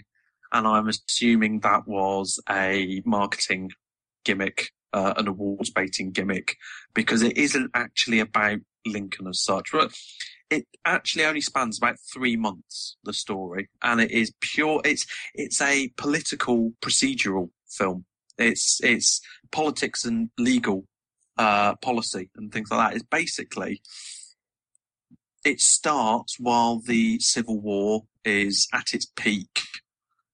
And it is about Lincoln's desperate attempt to get the 13th Amendment, which basically abolishes slavery, um, put on the Constitution. And that's it. And it's about getting the enough votes in the Senate. Um, I think it might be the House of Representatives. Yeah, House of Representatives to, to make that happen. And, and that's literally, it's literally what the film is about. It is not about him growing up. It's not about him killing, uh, vampires. so um, it, it takes place. zombies. It takes Uh, place no, after the vampires, wasn't it? vampire killing. Um, It's it's after that point in his life. After the vampire. yeah, yeah, moved long beyond that now. Right. Um, it's even after Gettysburg, uh, but it's really interesting. And yeah, Daniel Day Lewis, you forget, as is his way, you forget it's Daniel Day Lewis within three minutes of him being on screen. He is Abraham Lincoln, which is weird because obviously I've never seen Abraham Lincoln talk, but he just. You, you well, no, that is Abraham Lincoln, though. It, and it's not caricatured. It's a beautifully measured performance. And it's great because he plays Lincoln as this character, and anyone who's seen The West Wing will kind of identify with this. He plays it. This is my second favorite ever president I've ever seen on screen, apart from Jed Bartlet from The West Wing, and he has this folksy charm to him. And every time there's people arguing, he's got like a story or an anecdote or some kind of parable to tell people. And he's just a really quiet, folksy man. Now, a lot I know a lot of people have been a bit disappointed because he isn't big, shouty Daniel Plainview or um, what's his name from Gangs of New York? Can't remember the the butcher, Uh, Butcher Bill. Butcher Bill. Um, th- this is a far more reserved, intro- introspective performance, but it's still fantastic. Um, he, he he really does carry this film because it is two and a half hours. Um, as you'd expect from Spielberg, there's a lot of brilliant period detail. It definitely, you know, there's some grand sweeping epic shots. Um, the, it starts off with uh, a Civil War battle, which is like a massive pub brawl. It's really, it, and it shook me. And I thought, actually, no, that probably is what it would have been like. It wouldn't have all been dramatic, like killing move. It's basically people just treading each other's faces into dirt in the rain. It's quite a gritty beginning. Um, there are some really good performances backing up Daniel Day Lewis in this. Um, we, there's a lot of people with three initials in this. So you've got uh, you've got DDL, you've got uh, TLJ, uh, Tommy Lee Jones, you've got uh, JGL, uh, Joseph Gordon-Levitt. It's it's a it's packed with great performances. Sally Field plays Abraham Lincoln's wife. Her part isn't hugely written actually. It's a very male-dominated film. One of my favourite performances is from James Spader, who plays uh, a, lob, a 19th century lobbyist, essentially. And he is like the greasy man who gets votes bought. And Lincoln does decide, I'm going to buy votes for jobs. Um, and that kind of, and it's, it does turn into a really gritty, idealistic political drama, much in the same way as Mr. Smith Goes to Washington with Jimmy Stewart or, um, you know, All the Ides of March quite recently. Yeah, it is, it's more that type of film than it is a biopic of Lincoln. And for me, it's a better film for it.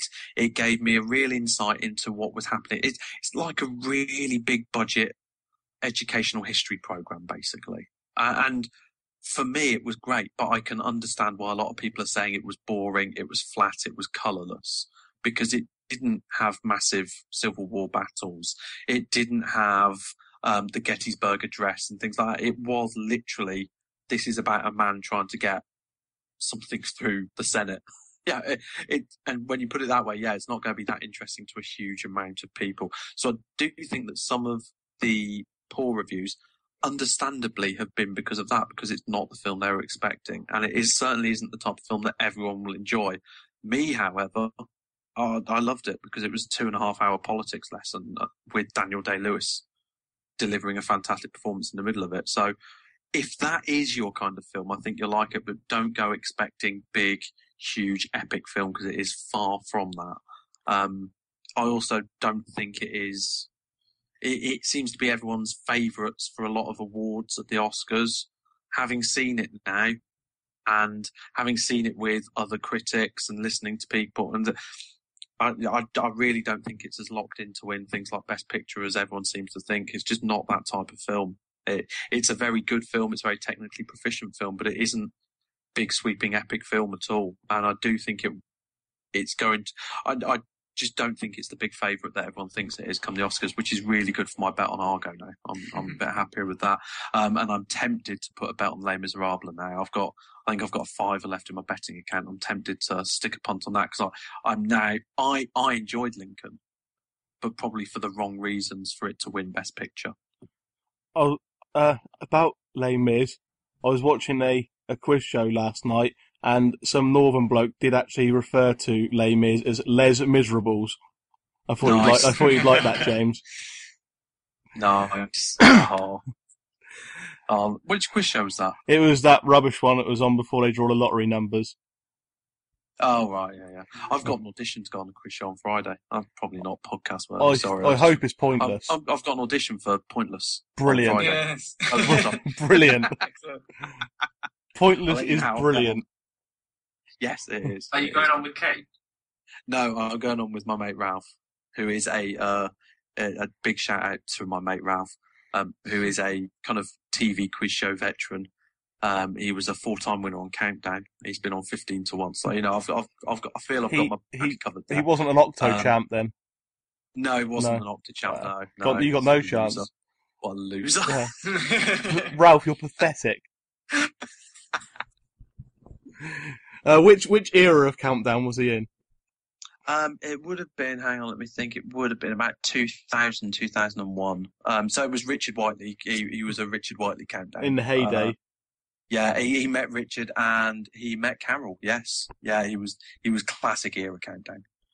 Right, and he dreamt the conundrum. He dreamt the conundrum the night before, and so he got a modicum of um, local newspaper fame. He went on the Big Breakfast because he dreamt the conundrum the night before, and then it came up the next day. there you go. what an exciting this, this, life! This is all pod gold. This. Yeah. uh, let's, let's do Django Unchained right. now then. James, would like to introduce our film review of the week. Yes. Um, so Django Unchained, the return to cinema screens of Quentin Tarantino. Um, Django Unchained is it's it's kind of inspired by some '60s uh, westerns uh, starring a black uh, anti-hero called Django. Uh, Django is Jamie Foxx. He is a slave at the beginning of the film, is freed by Christoph Waltz, bounty hunter, and they decide to go and win back Django's wife from plantation owner, uh, Monsieur Candie, played by Leonardo DiCaprio. And it's long. Sorry. It is. uh, but yeah, um, so yeah, well, what did everyone else think of it? Absolutely loved it. Seriously, my favourite film I've seen this year. Didn't And how like many it. films have you seen this year, Owen? Uh, 45 at Last count. That's like over two a day. Yeah. I watched 450 last year. That's quite a lot as well, isn't it? I was, I was until this week keeping up at one a day, and then Owen just shits on that. Do you work Yeah, from well- home or something, Owen? Uh, no. You It's not unemployed? I did on Friday because we got snowed in, and I had to miss going to see uh, my pre-booked tickets for Django Unchained on the opening day, which I was gutted about. But So ironically, working from home makes Owen watch less films than usual. yeah, Alright, so yeah, Owen liked it. I didn't like it. Just really not got on with it, which is strange because I like pretty much everything else that Tarantino's done. I find that interesting. I, I really enjoyed it. Bits of it was some of my favourite Tarantino since Pulp Fiction. Bits of it I didn't. My main issue is with the last half hour of the film, which I think is needless, pointless, and self-indulgent. I I loved it. It was a nine out of ten film at about the two hour ten mark for me, and then I just. I, yeah, I, I've got issues with the last half hour. I, I don't know how else you would have ended it. Would you? no, I, I, I agree with Jerry. Uh, It was obviously- said. Well, we can't really go into it, but I don't know Yeah. if you would have ended it to avoid that last half hour. I, I, think, I, I think you could have had the last ten minutes. That that last half hour just felt really bloated and anticlimactic to me. But then I really liked the last five minutes, last five ten minutes. And if there was a way to stitch those further back, I, I just didn't. I also didn't like um, Quentin Tarantino's cameos and Australian slave, Shit Yeah. Australian accent. Yeah. which was part of that last half hour, which didn't help. No, I mean overall, I thought it was. I really, really enjoyed it, Mm. and I'm not sure where I'll place it on the list of Tarantino films, which says it all about the strength of his, you know, his back catalogue. But it, I thought it was fantastic. It was really well done, and it was some of his films. The stylish violence doesn't quite fit with some of the other stuff. Do you know what I mean? And maybe it makes other things look cheap, like Kill Bill. It's very desensitizing. Do you know what I mean? That there's a deliberate effect where he's trying to, you know, make you think that the violence isn't as important as it is. Yeah. It's so overblown and stylish. And this, there was some serious gore in this film. I mean, Oh yeah, shot and it fires off them. yeah. Big chunks come out of them and everything. Yeah, and and you know it wasn't just the gunplay. There, uh, I think there is a scene that a lot of people will have spoken about the, uh, with two slaves fighting, which Yes, is yeah, yeah. one of the most horrible scenes. of- Yeah. but um, What I was going to say is, but it's actually, it's important in the context of the film. It is not gratuitous. It's horrible, Mm. um, and other directors would have shown less. But actually, it's it's it's perfectly. And I think Tarantino himself has said and admitted what happened to slaves is a lot worse than what he shows in his film, and I think that's an important thing to remember. Yeah. He's not. He's not making. He's not. It's not for titillation, and he's not exaggerating it for entertainment's sake. Actually, he's toned down a lot of w- what would have happened I think, in real I think real life. the important thing is with with the way he does the violence is, as you say, there's several key scenes. One of them isn't violent, but it's just horrible. Mm. Um, you know where someone is, and there's there's one um, which involves a musketeer named Slave. Let's put it that way. And Yeah. there's the fight, which has made a lot of headlines, and Mm.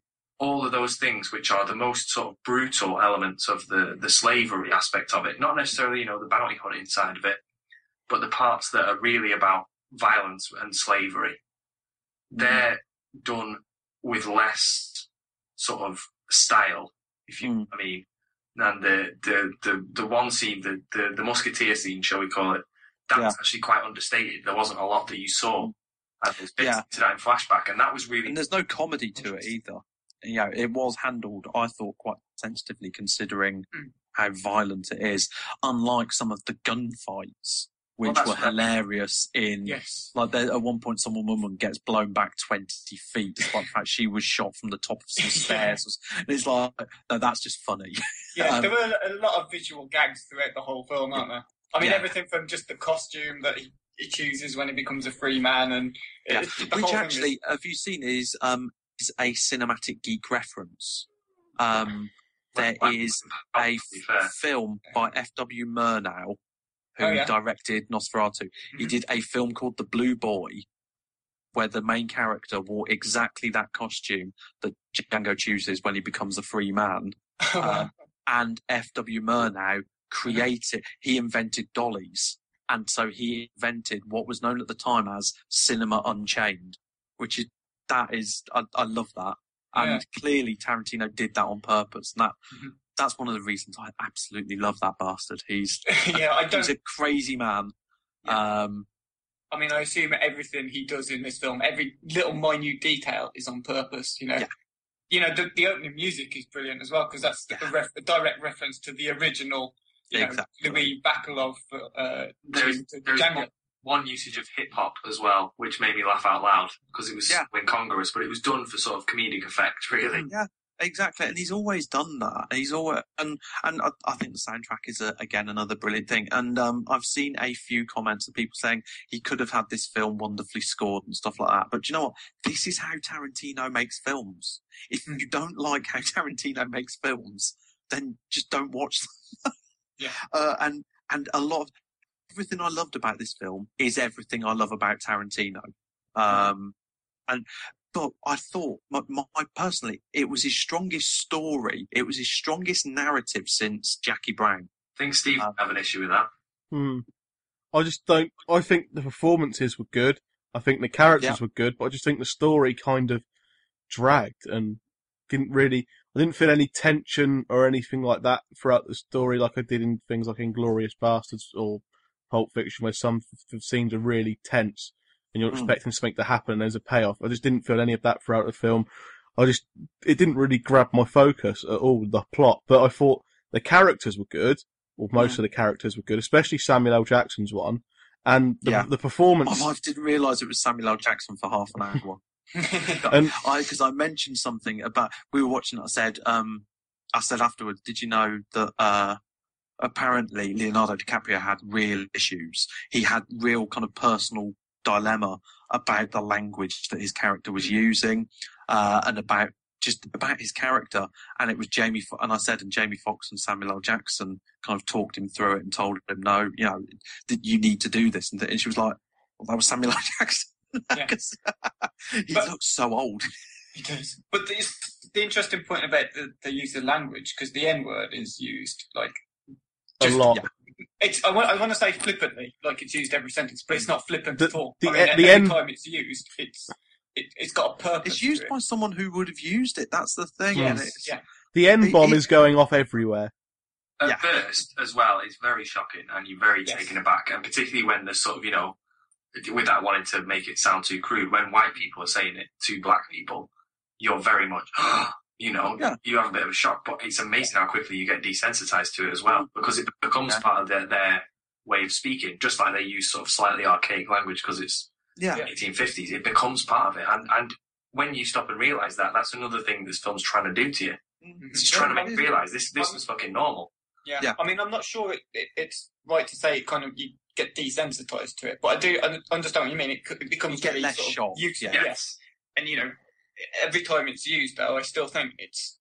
It, you know, like I say, it's used with a purpose. Every time someone says it to somebody else, it's not just in a, you know, just off the cuff kind of remark. It's used to, to drive home this point that, that Tarantino seems to be banging on about in every interview, in that he wants to drive this discussion on on racism and, and slavery in America. And uh, so I think it's it's you know it, it, it's not that you get desensitized to it. It's just that it you get used to it. I think. Yeah, I- I, don't. I, I don't do- mean that it's not shocking. It's just Mm. Yeah. it, it be- quickly It's becomes all right, part Joe. You didn't think you didn't think the film would turn you racist. Um, I do just want to go back to the point I made about the story though, because I do, I do really like Inglourious Basterds, but I, I preferred this to Inglourious Basterds, and one of those reasons is for for a while actually, and it was the same with Kill Bill one and two, which I love, I, and I I will defend to the death uh, my right to like Kill Bill two. Um, I don't see a problem with Kill Bill 2. I don't yeah, no, good. I'm glad. I'm glad. Um, but for a long time, for a number of films, Tarantino seems to have made a series of great scenes interconnected into a film. And I, I think that is very true of Inglourious Basterds. Inglourious Basterds has four or five brilliant scenes, and then there's some nonsense in between, bloody Mike Myers and stuff like that. Um, and I, I, I still love it, but this actually felt far more mature, and it felt like he'd actually sat down and written a story for the first time in a long time. And it was there were still a couple of great scenes. There's the the kind of almost the opening scene of um, Christoph Waltz coming across uh, the, the Speck brothers and freeing Django in that. That is that's a classic Tarantino scene. In fact, those first few scenes of Django and um, Schultz getting to know each other are, are there's some brilliant scenes. And, And there Christoph is the Waltz scene. is brilliant in it as well. Oh yeah, His yeah. acting superb. And there's the scene with the Ku Klux Klan and the hoods, That which did just feel, which I loved. It, but it was literally he'd written a funny With- scene and stuck it in the with film. Jonah It- Hill's cameo. Yes, Jonah Hill's cameo. Yes, exactly. And that's a brilliant. But for most of the film, for me, I was following it far more as a story than I have a lot of his films for a long time. Like I say, since Jackie Brown, I think was the last time it felt like he'd written a fully fledged mature film rather than put together a series of scenes. couple of points on that. I mean, I think one, it works so well in terms of the story because the characters and the acting performances are so strong, and you really care about them. But secondly, um, interestingly enough, like my girlfriend isn't into violent films at all. Mm. You know, she she doesn't like action films. She doesn't like violent things. But she likes a lot of Tarantino films. And I was Mhm. asking her about this because she liked Django. She really liked Django as well. And I was like, well, you know, you don't like violent films. And she said, well, it's because in a lot of action films and a lot of things, there isn't a story. I don't care. But with Tarantino films, I always care. Mm. It's interesting that even people always talk about the violence in Tarantino films, and you know, there's a lot of controversy, and, and particularly the earlier ones. It's Mhm. become a bit more, Yeah. bit more normal now, but particularly the earlier Yeah. people focus on the violence. But there is always a very, very strong story in the back of it. Yeah. But I do, I, I can't help feeling that after Jackie Brown, he lost his way a little bit with stuff. And I still loved his films for what they were. Um, but like I say, for the first two and a bit hours of this, this was my favourite Tarantino film since Jackie Brown, uh, and po- quite possibly my favourite Tarantino film since Pulp Fiction. I, I just, I didn't buy the last half hour as much. It was just personal, I think. But, um, but you, you mentioned Christoph Waltz, um, who is brilliant in this, and the way he delivers some Tarantino uh, lines. Um, you know, I know Owen's written a review about it, uh, which talks about Christoph Waltz being Tarantino's new muse, and I, I totally agree. I Mhm. think, and I hope they do more work together. And I'm now even more gutted that Christoph Waltz isn't going to be in the next Muppet film. That's that seems a massive missed opportunity now. But yeah, Waltz is he is the best thing about this film, just ahead of Leonardo DiCaprio. I was going to say, yeah, it's between him and DiCaprio, isn't it? I mean, I love Jamie Foxx in this. I think Jamie Yeah. Foxx is probably going to be Jamie Foxx, overshadowed. very slightly, but- understated. Yeah, Yeah, but DiCaprio is just so awesome. I mean, Yeah. maybe awesome is the wrong. No, awesome in the in the correct sense of it yeah. being, Actually, you know, yeah. You, you know, you have a sense of awe in watching him, um, and it is a proper. And we, I talked about Daniel Day Lewis earlier. Actually, this is a bit like Daniel Day Lewis in his shouty Daniel Plainview type. You know, it is a really extrovert, balls out, out there performance from DiCaprio. It's a very brave performance as well, because thinking of the type of person he is portraying, and he fully commits himself to that role. That's that's brave acting. It Uh, is. I mean, he's you're used to seeing him as a, a this sort sort of serious, dramatic hero as well. Often Yeah. kind of like a flawed hero, but Yeah. never the bad guy. And Yeah. to see him just fully get involved in this as Monsieur Calvin Candie, Yeah. just it's really refreshing. I thought, Yeah. and it shows. and also um, Samuel L. Jackson is Yeah. an absolutely vile character in this.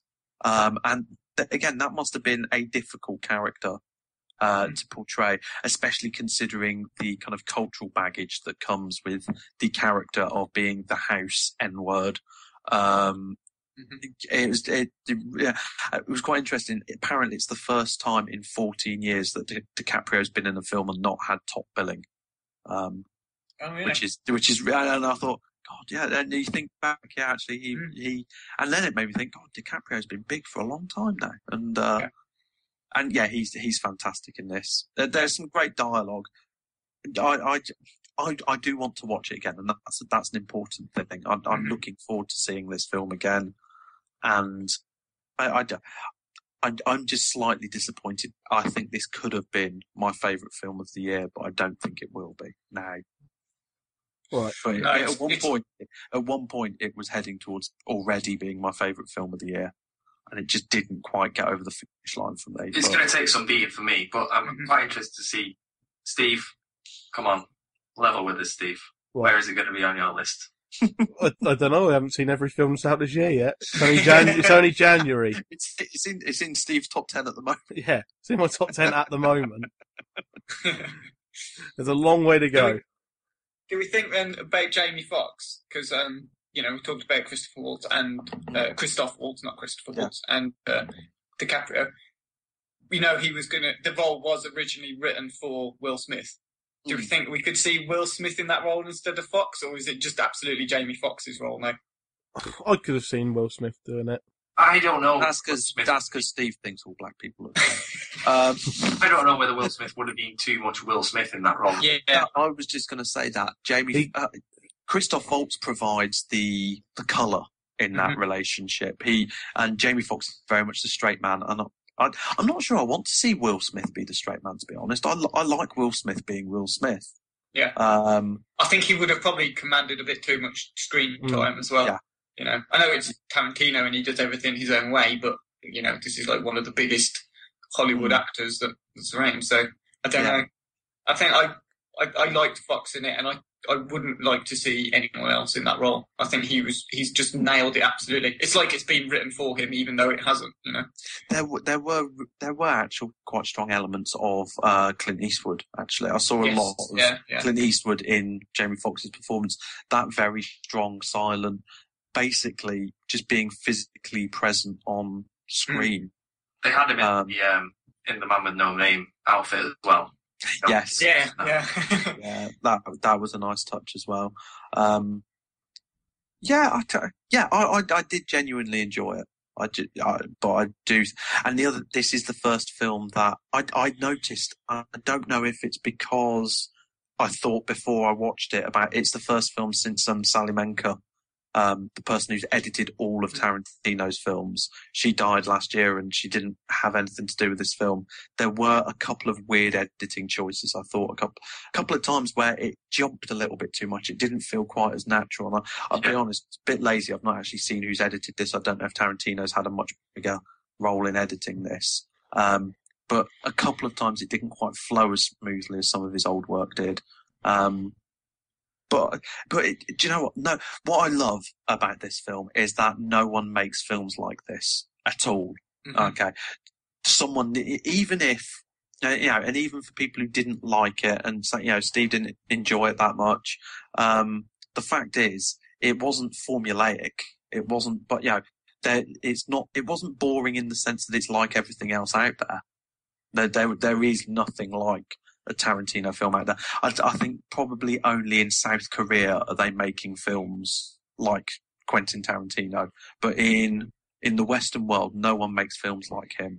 And this is another example of the fact that you cannot imagine anyone else having made this film, like it or love it. it it's it's unique, and I think that's I think that we need to remember that, and we need to celebrate that as well. And that's probably a good place to end for this week. Oh. Um, what's up next week? Uh, next week, we uh, induct our second recipient of the Corridor Praise, and it's the big man. He returns on Friday, and currently on Rotten Tomatoes, his comeback film, The Last Stand, still has 100% positive reviews from critics. From how many reviews? Uh, that was from 19 last time I checked. From genu- from like proper critics as well. The Last Stand is out on Friday. Arnie's return, and Arnie will be inducted into our corridor of praise next week. We will be talking all things Arnie. Excellent. Um, well, that's all for this week then. Thank you for listening. Hope you'll be back next week. And thank you for everyone who contributed to the podcast and the website. And thanks to Kevin MacLeod from Incompetech.com for the music.